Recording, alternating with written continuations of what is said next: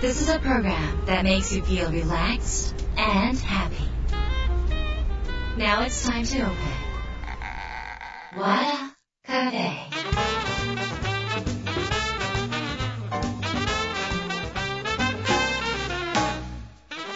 田カフェのオーナー和田博美です。やる気満々の人もちょっと明日が憂鬱な人も明日笑っていけるよ。う今夜もワクワクをお届けします。改めましてこんばんは和田博美です。えーっともう2021年12月に入りました。えーっと2020年の3月あたりからコロナがえー流行ってきてそのまま年明けたらなんとかなるかなと思ったらそのままずるずるずるずる長い緊急事態宣言が東京とかはあり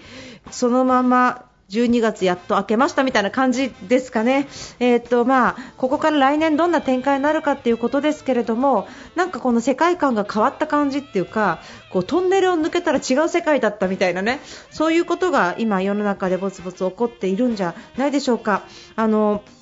ただね、ずっとこう、えー会わない方がいいよ、会わない方がいいよっていうことで距離を置いてて、やっぱり一番寂しかったのって、田舎のお父さんとかお母さんとかね、要はおじいちゃん、おばあちゃんね、おじいちゃん、おばあちゃんに移しちゃいけないということで、こう皆さん会いに行かなかったりとかね距離があったと思うんですよ。なので普段帰られてない、ね、方とかはね12月ねぜひ帰省していただいてねあのお顔を見せてあげたらいい,、ね、いいのにって思います。ほら普段だったらねなんか家族でちょっと旅行行ってるとかねちょっとお母さんとか帰ってないんだみたいなねそうお父さんとか家族とかいらっしゃると思うんですが本当にねあの田舎のおじいちゃんおばあちゃんがもしいらっしゃったら、えーぜひ、えー会いに行ってないなと思う方ねあの会いに行かれてそのくださいっていうことですね、なんかそういうなかなか外に出かけなくなったり人と会わなくなったりすると若い方でも鬱っぽくなったりとかね、えー運動不足になったりするわけですけどおじいちゃん、おばあちゃんってもっとだと思うんですよ、なのでねなんかこう引っ張り出してあげたりねぜひしてあげたいなっていうふに思いますし私はおじいちゃん、おばあちゃんもいないんですけどそれよりも父も母もいないのであのなんかもしそういう方いらっしゃったらぜひやってあげてください。私の方はですね、え12月5日ビジョンセミナーということで、えっと、こちらはですね、え私の方で、えしっかり2022 2, 2年に向けてどういう準備をしていくか、えーどういうあの時代になっていくかということも踏まえて、えービジョンの立て方、それから、えーとクレドみたいなのを作っていくということをねしっかりやらせていただきたいと思ってます。なので、あのまあまあね、本当にねあのまトーク作りとかいろんなことをね踏まえたなんかこのスペシャル版みたいなものをね年末にちょっとさせていただきます。今これメニューを構築している段階ギリギリまで構築している段階ですので皆さんぜひお楽しみにしてください。こちら有料のえセミナーになります。12月5日。詳しくは、えー和田博美ホームページ、えーご覧になっていただければと思います。あとメルマガでもご案内します。よろしくお願いします。えーということで、えー今週も番組届いた相談メールをご紹介します。和田博美の和田カフェ。どうぞ最後まで楽しんでいってください。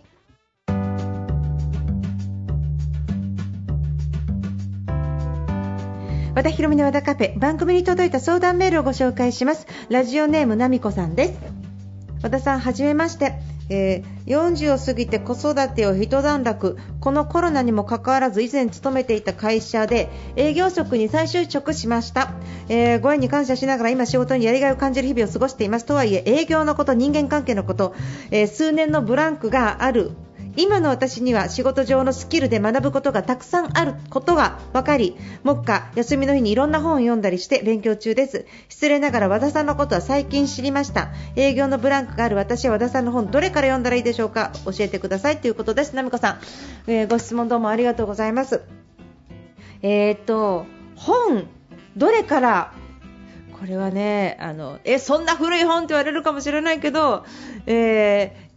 世界ナンバー2セールスウーマン売れる英語に変わる本とそれから制約率98%の秘訣と,、えー、とそれからイエスの9割はフロントトークで決まるっていう本ねがいいかなって思うんですが、えー、と再就職してブランクがあっていろんなことを学ばなきゃいけないということなので営業の本でいいかっていうとコミュニケーションもいろいろあるし例えばメンタルすごいしんどくなっちゃったりすると要点思考とかも必要になるので何がいいかってそし私本66冊ぐらいあるから正直2、3冊しか出してなかったらこれ全部とかと思うけど60冊あったら嫌になりますよね、あもう60冊もあるんだったらもうやめとこうみたいな、多すぎて嫌になるっていうかね。そういうこともちょっとあると思うんですが、まあ、メインはそういう感じかなと思います。ただですね、まあ、YouTube もあるし、ラジオもあるし、えーと、メルマガもあるんですが、いろいろちょっとこの接触回数を増やしていただけるとありがたいなと思います。で、えなぜかと言いますと、まずセールスのことってどれくらい分かります、奈美子さん。ただ物伝えればいい、売ればいいとかっていう風に思われてるのかなとか、ご自身が今までどれぐらい結果を出してきたかとかその経験値の幅がこの質問の中ではちょっと分かんないわけですよね、分かんないんですね。でまず、えー、考えていただきたいのは営業の基本動作ね、どういう順番でセールスをすればいいのかということをまず勉強しなくてはいけません。でそれは、えー、上司がそのまま、えー、OJT で背中を見せて学べよみたいなね感じで教えてくれる方もいるんですけどこれ問題が1つありまして上司の方と奈美子さんがえー、タイプが違う場合っていうのは売り方全然違うんですよ。なのであのそのタイプが例えば男性のねなんかもうカリスマ営業マンみたいな人の下についていや私はちょっとなんかの人とのご縁を作りながら営業やりたいんですって言うと全然違うんですよ、売り方が。行動量も全然違うし傷つく、えー、心のなんかあの忍耐力みたいなものですか？なんかそういうのもだいぶ違ってくるのでだから、えー、まず、えーと、上司からただ学ぶっていうことは私は危険だと思っています。なので、えーと、まず基本動作を学ぶこと。基本動作というのは、えー、まずファーストステージ出会う要は集客、出会う。どうやったら、えー、アポイントメントが取れるのかっていうところのスキルアップとノウハウシステムですね。というもの。第2ステージというのが説明するプレゼンテーション。プレゼンテーションの質なんですけれどもプレゼンテーションしながら、えー、クロージングをかける要は、えーと、契約を求める、え、動作をしなくてはいけないわけですけどまあまあまあまあそれもちょっと順番があって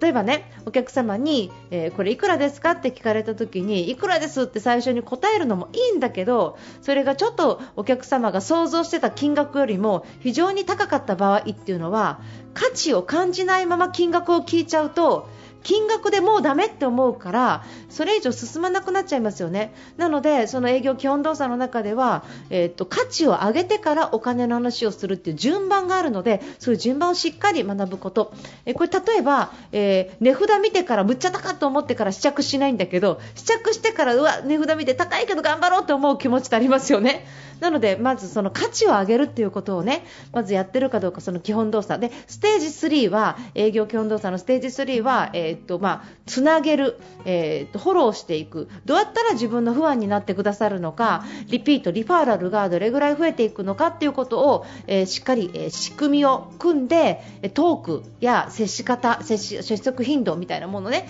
えしっかり相手のためになることをお客様のが得をすることは何なのかっていうのを必死で考えてやっていくみたいなことが、え、いろいろあるんです。だからそういうことをしっかり、え、ぜひ学んでいただくことそれから、えー、っともし、え、営業やっていて断られて断られて断られてみたいにねなんかすごい心が折れちゃった場合はメンタル鍛えなきゃいけないからその今みたいな営業基本動作知ってますとかって言ってもメンタル弱かったらそんなどんな知識も全然使えないじゃない？なので予定思考で、まあ、よかった探しをしながら今日はダメだったけどこういう出会いがあってよかったな今日はダメだったけどこういうことが学べてよかったなっていう風に日々、毎日毎日、えーと、自分がお客様に会う時に気持ちをリフレッシュさせて会いに行く。昨日もダメだった一昨日もダメだっただから今日もダメみたいなメンタルの切り替えができてないままだとずっとダメになっちゃって本当に潰れちゃいますから。なので気持ちを切り替える。昨日のお客さんと今日のお客さん未来のお客さん全部違う。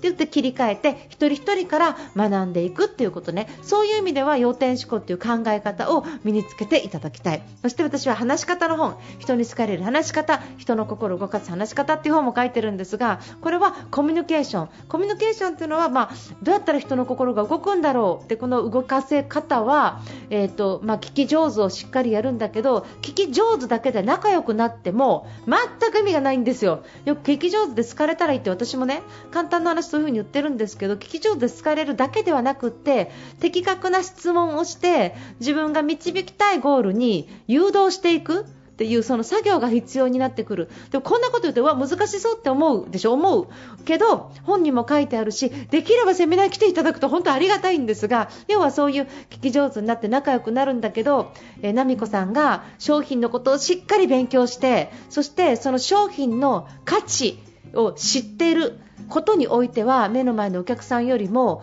圧倒的な知識があるっていうね知見があるっていう状態で仲良くはなるんだけれどもそういうそういう知識をちゃんと伝える。その知識を伝えてそれを価値が伝わった時にあやってみたいな欲しいなとかこれ会社に導入したいなっていう気持ちになってくる。ね。ということはコミュニケーション能力も必要ですよね。さあいっぱい言いました。こいつどんだけ学ばせるんだみたいなこといっぱい言っちゃったんですけど、えー、まずは要点思考かな。えー、違うじゃん。先に言ったのと営業の本って言ったじゃんって思ったんですけど なんか喋りながら気が変わっちゃいましたみたいな感じですが、まあ、メンタルが強くて要点思考やってると商品のいいところも、えー、見つかるので、まあ、そんな風にやっていただければなって思います。今今言ったことねあの、えーと、知識的なことをノウハウや知識のことを身につけるメンタルを強化するコミュニケーション能力自分の中でどこが一番欠けているかどこを強化すればどう良くなるのかっていうのをしっかり考えてみてください。そしてこれ見ただけでねふーんそうかと思って終わっちゃったら何にも変わってないので行動していっていただければと思います。あのいろいろコミュニケーションの動画も上げていきますのでぜひこれからも勉強してみてください。質問どうもありがとうございました。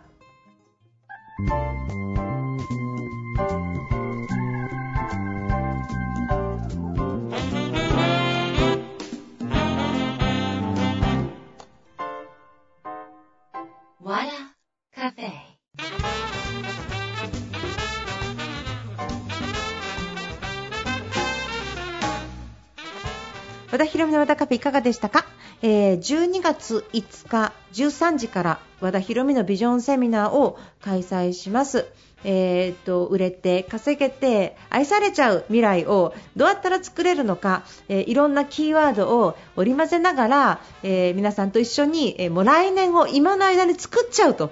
これね、もう今の間に準備して作っちゃったら来年全然違う。今年どんな風に生きたかっていうと、ああ、これはできなかった、あれできなかったって後悔もいっぱいあると思うんですよ。やっぱり考えててそのままストップされちゃった。で、あっという間に1年間過ぎたでしょ。2022年どんな風に生きるかによって、これコロナが明けてからね、やっぱり、やっぱすごく変わってくるので、私としてはこのいうセミナーは今回初めてなんですけど、やっぱり2022年、えー結構大事な年になるって自分でも確信をしているのでぜひ、えー、皆さんと一緒に2022年をね作れればと思っています、えー、メルマガもしくは和田ヒロミホームページ株式会社ヒロワのホームページトップバナーより、えーと、詳細ご覧になっていただければと思います。どうかどうかよろしくお願いします、えー、ということで和田ヒロミの和田カフェ今夜はこの辺りで閉店です。皆さんにとって来週も素敵な1週間になりますように。お相手は和田ヒロミでした。